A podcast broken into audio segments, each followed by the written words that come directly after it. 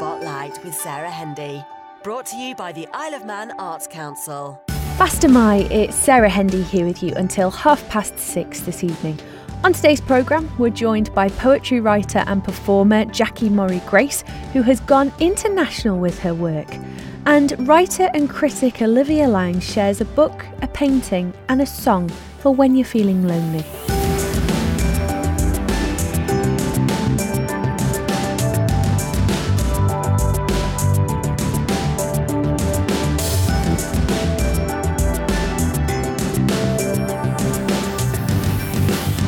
Jackie Morrie Grace has been sharing her poetry with passers by in London recently, and she joins us now. Jackie, it's so brave of you to put yourself out there. How did it go? It went really well, Sarah. Um, actually, yeah. So I've been doing a lot of honing my performance skills recently, and I've been honing my busking skills, which is a, a really interesting field of study, to be honest, because it's all about learning how to um, gauge the audience. So, you know, I did a little bit for Dreamcatcher actually in. Um, in Strand Street recently, and I felt somebody came up to me afterwards, one of my friends, and she said, "Oh, it was amazing, Jackie, but possibly a bit too much for Strand Street, you know." And I, you know, which was, you know, it's fair enough. You've got to learn to home back. So I moved along the street a little bit, and I kind of mellowed out a bit more. But somebody else came up to me, the guy who was running it, and he said, "You've got to get yourself down to London." And I thought, well, I really want to actually. So I had been to London. I'd been busking poetry busking in London before, um, in some of the Christmas markets where I dressed up uh, as Father Christmas, and also, well, as a female Father Christmas, and also the next day, because I was there for two days, I did it as the poet of Christmas past. And that went down really well. But again, it was all about learning on the job, you know. The first day I went um, properly busking, so it was kind of asking for money, and the crowds didn't like that. So the next day I thought, I've got to hone this and do it differently. So I thought, I won't ask for any money, I don't really need to. So I just dressed up and I had like um I had a staff which like the, the top of it turned into like a telescope. So, you know, that was really good. And I ended up with all queues of kids coming up. And I, you know, and I was Penny the poet of Christmas past. And I just had all these uh, Christmas poems. And it was just added a little element of interest to the Christmas market. So that was really good fun. I've done that three times now. Um, and I just wanted to take myself further into London just to see if I could do it, you know, because it's all about pushing yourself as an artist, um, learning, like I say, to gauge your audience. And I really wanted to see if I could do it in somewhere where I could be maybe a bit more dynamic, where it'd be more accepted, and see how it went down. And it did go down well. There weren't, I didn't choose a spot that had masses of people, but it had a constant flow of people. I had some people stop and watch for a while. Um, where I was was um, quite near a, a, a a site where um, somebody was giving tours, and on the second tour around, they all stopped and they watched me, which was really good. And uh, somebody else who worked at that venue also came out and had his lunch and watched me. So that that's that kind of thing was really positive. Um, I didn't use the amp in the end. I just used my voice, which was also interesting because I'm, I'm I'm practicing projecting my voice at the moment. So that was nice and uh, that was quite freeing. I enjoyed doing that, and I was able to be uh, as dramatic as I wanted to be without, you know, without feeling like it was too much for people. I did gauge it, you know, but um, it was fun and, and I felt like it, it was a really positive experience you can kind of get away with anything in London, can't you? Like, you know, we are at, at the end of the day, the population of the Isle of Man is really sort of a, a middle-sized town yeah. to the UK. So, it, yeah, it must have been so liberating. Um, how have you been? How have you been working on that projection? Because to to perform and sustain the the strength of your voice as well, it's yeah. a big ask. It's a really big ask. It's a huge ask, and it's something which I'd never considered when I first started doing performance poetry because I started three years ago this month writing poetry and performing. It just came out of the blue, came out of the blue overnight, and uh, I started to do it. And yeah, so recently I started doing a bit of rap right, which you might know.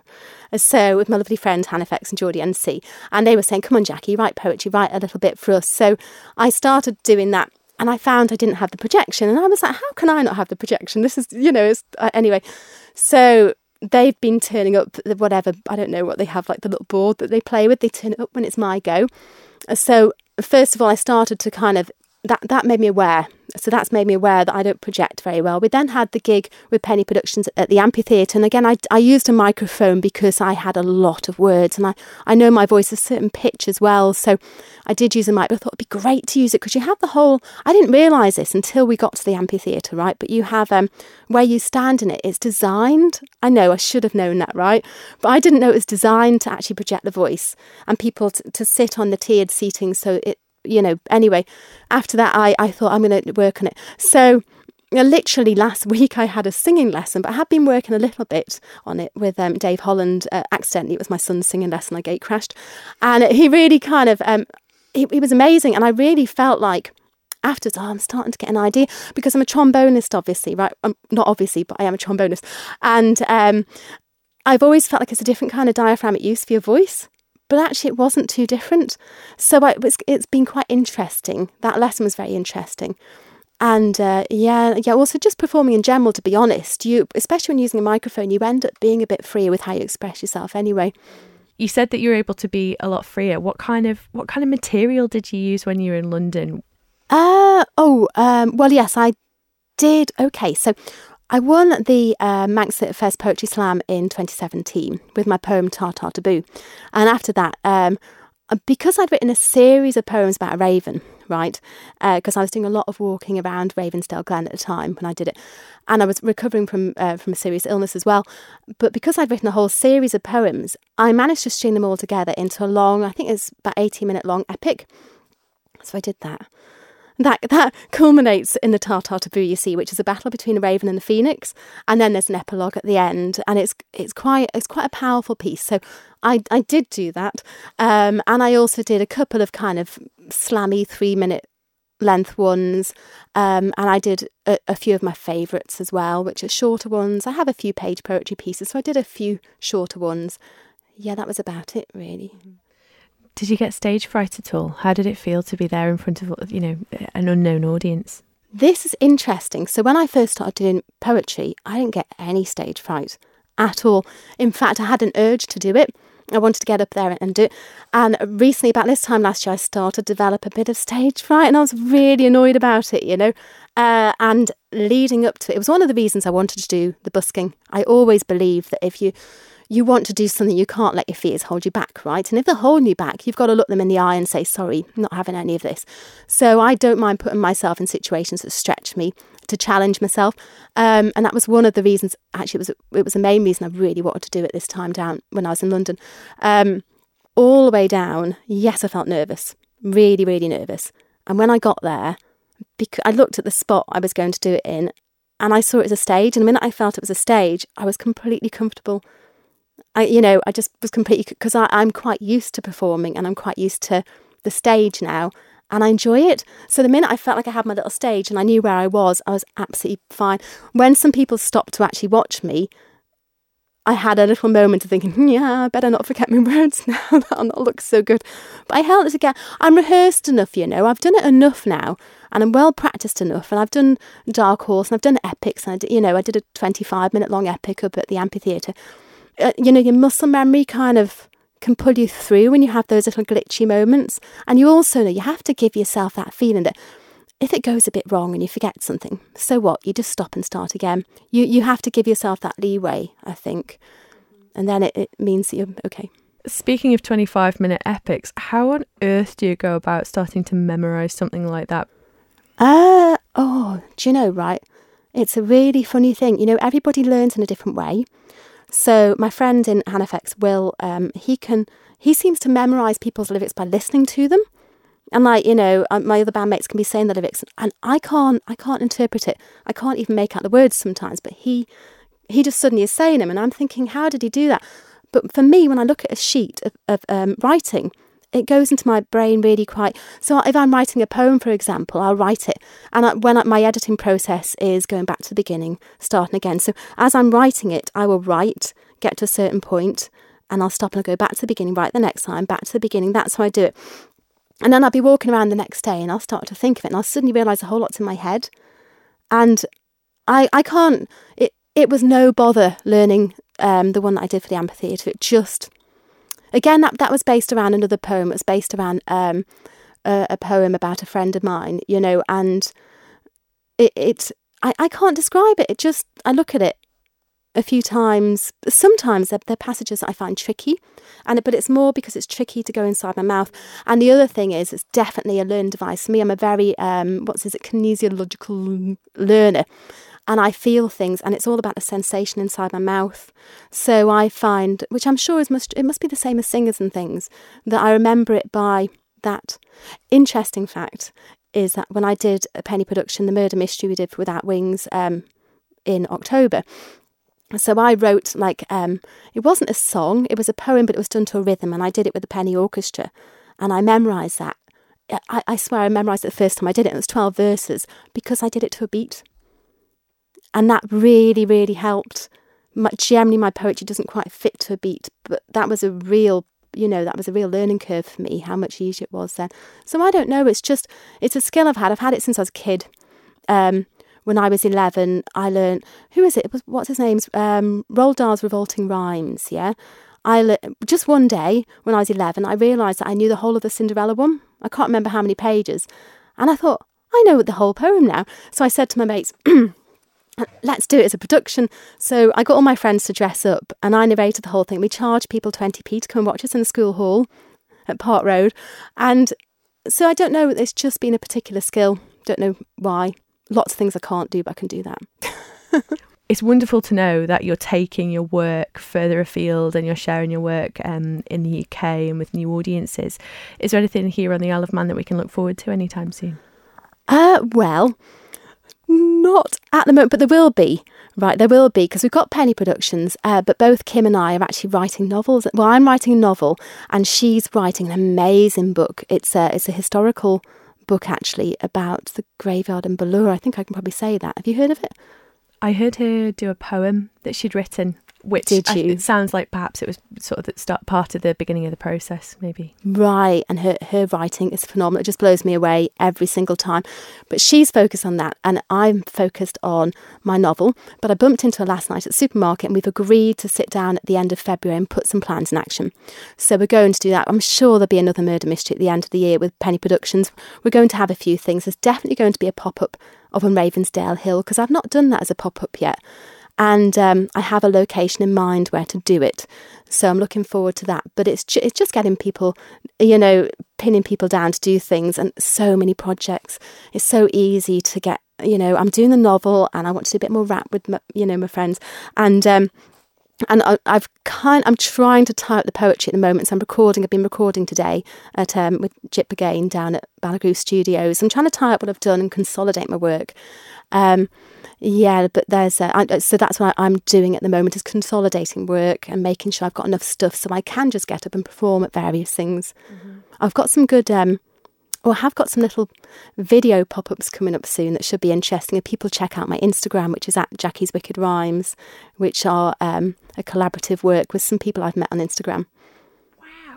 Gosh, that's a lot to look forward to. When you said, "Oh, not sure, not really," I thought, "Oh heck," um, you know, um, put you on the spot there. But no, that's a lot to look forward to. I mean, a novel, nah, it's no, you know, no mean feat. You know, just casually working on a novel. But these Instagram videos, because that's something else I was going to ask you about. Because as creatives, if we're going to promote our work, if we're going to get the word out about what we're doing, we have to become masters of so many trades and social media is just one aspect mm. of that mm. what were you how were you using instagram and and how are you going to use instagram in this uh, this collaborative project Okay. So I've only started getting really into Instagram the last couple of months, and uh, I, I, had it before, and it was just like you know little snap, snapshots of everything. But I'm doing it seriously now because I've got such a huge body of work. I know I've had some very good feedback, so I'm really focusing on it.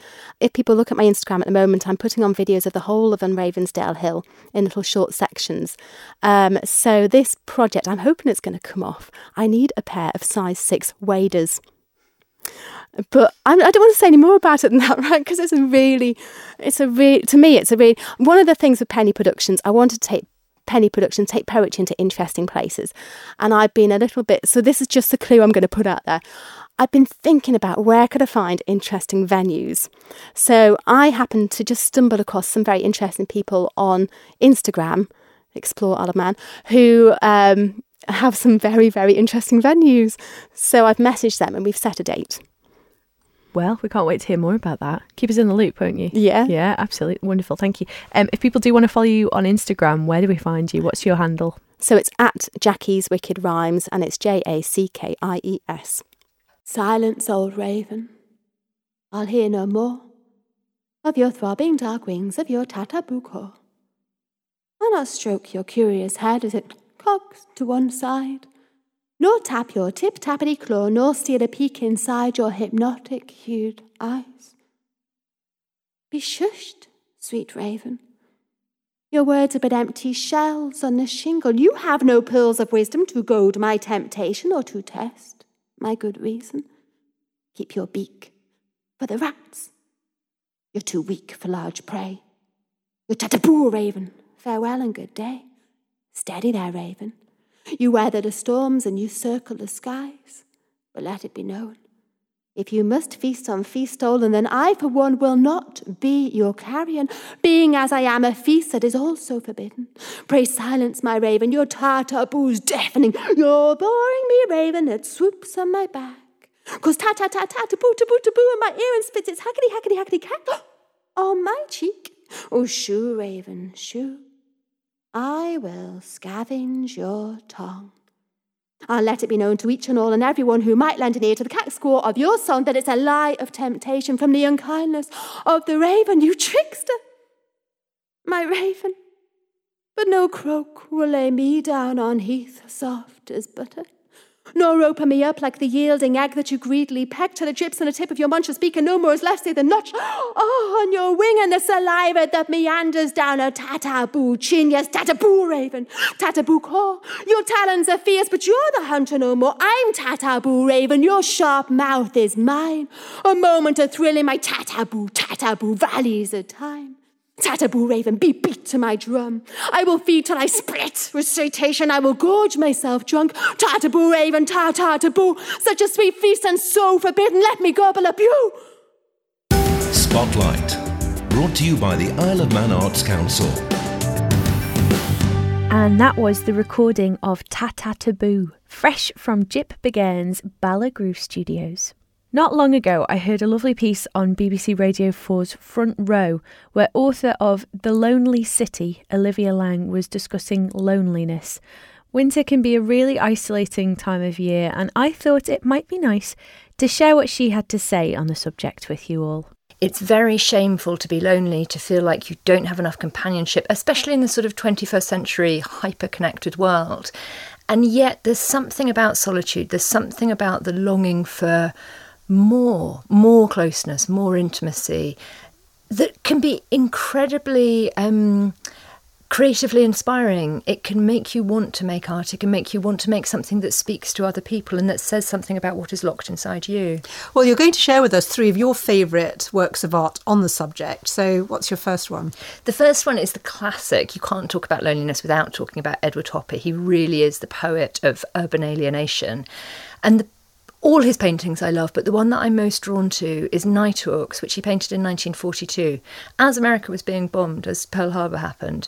Um, and he he and describe it because it's it's it's you're looking from the outside into this diner. You're looking from the outside into this cafe. It's almost like an aquarium. It's got this sort of noxious green light. It's absolutely this electric uneasiness, and there are people inside it, but they're not talking to each other. So initially, you have the sense of the people inside are the people experiencing loneliness. They can't communicate. They can't reach out, and that's the sort of cliche of urban alienation.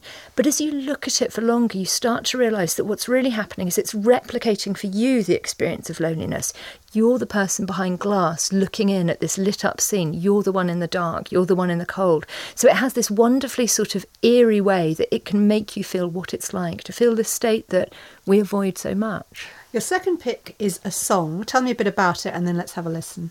Oh, well, the song is a very beautiful one. It's by Dennis Wilson, who is in the Beach Boys. It's called Thoughts of You. And it has this wonderful line, which really inspired me when I started to write The Lonely City. It's loneliness is a very special place. And when I began to be lonely when I was living in New York, now about seven years ago, that line just went round and round in my head. What could he possibly mean? Loneliness is painful, it's embarrassing. In what way could it be special? And yet, there's so much that's special about it. There's so much about it that's a way that you can learn, a space that you can find out things about yourself and about other people. Let's have a listen. The sunshine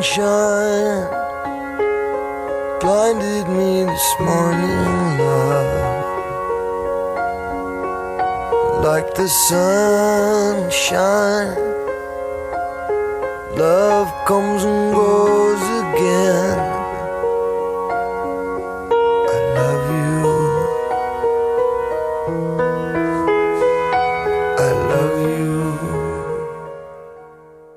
Thoughts of You by Dennis Wilson. Your third pick is a book. What is it? The book is Close to the Knives by the American artist and AIDS activist David Wojnarowicz, and he's really the central figure in The Lonely City. He was he was a character that I was drawn to immensely, and he's the person who made me realize that loneliness isn't just personal. It isn't just something that happens because somebody's a loser, because somebody isn't attractive. It's something that happens for political reasons as well. His loneliness was so much to do with homophobia, with the fear of people with AIDS. And Close to the Knives is really this um, it's a book full of rage and passion. It's such an extraordinary document of the 80s in New York, and it really speaks to the present moment as well it's about what it feels like to be alone, but it's also about how you can make connection with other people. And I really, everyone should go out and buy a copy right now. Spotlight, brought to you by the Isle of Man Arts Council. On February the 1st at Peel Centenary Centre, piano and saxophone duo Alan Barnes and Dave Newton will be performing with support from Blue Vannin. Tickets are available via all the usual outlets. Here they are playing I'll Close My Eyes.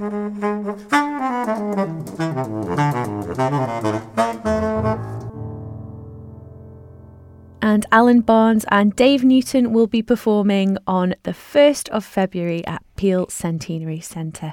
That's all we've got time for this week, but I'll be back next Wednesday with more creative news from around the island. Have a lovely creative week. Slane lhiu.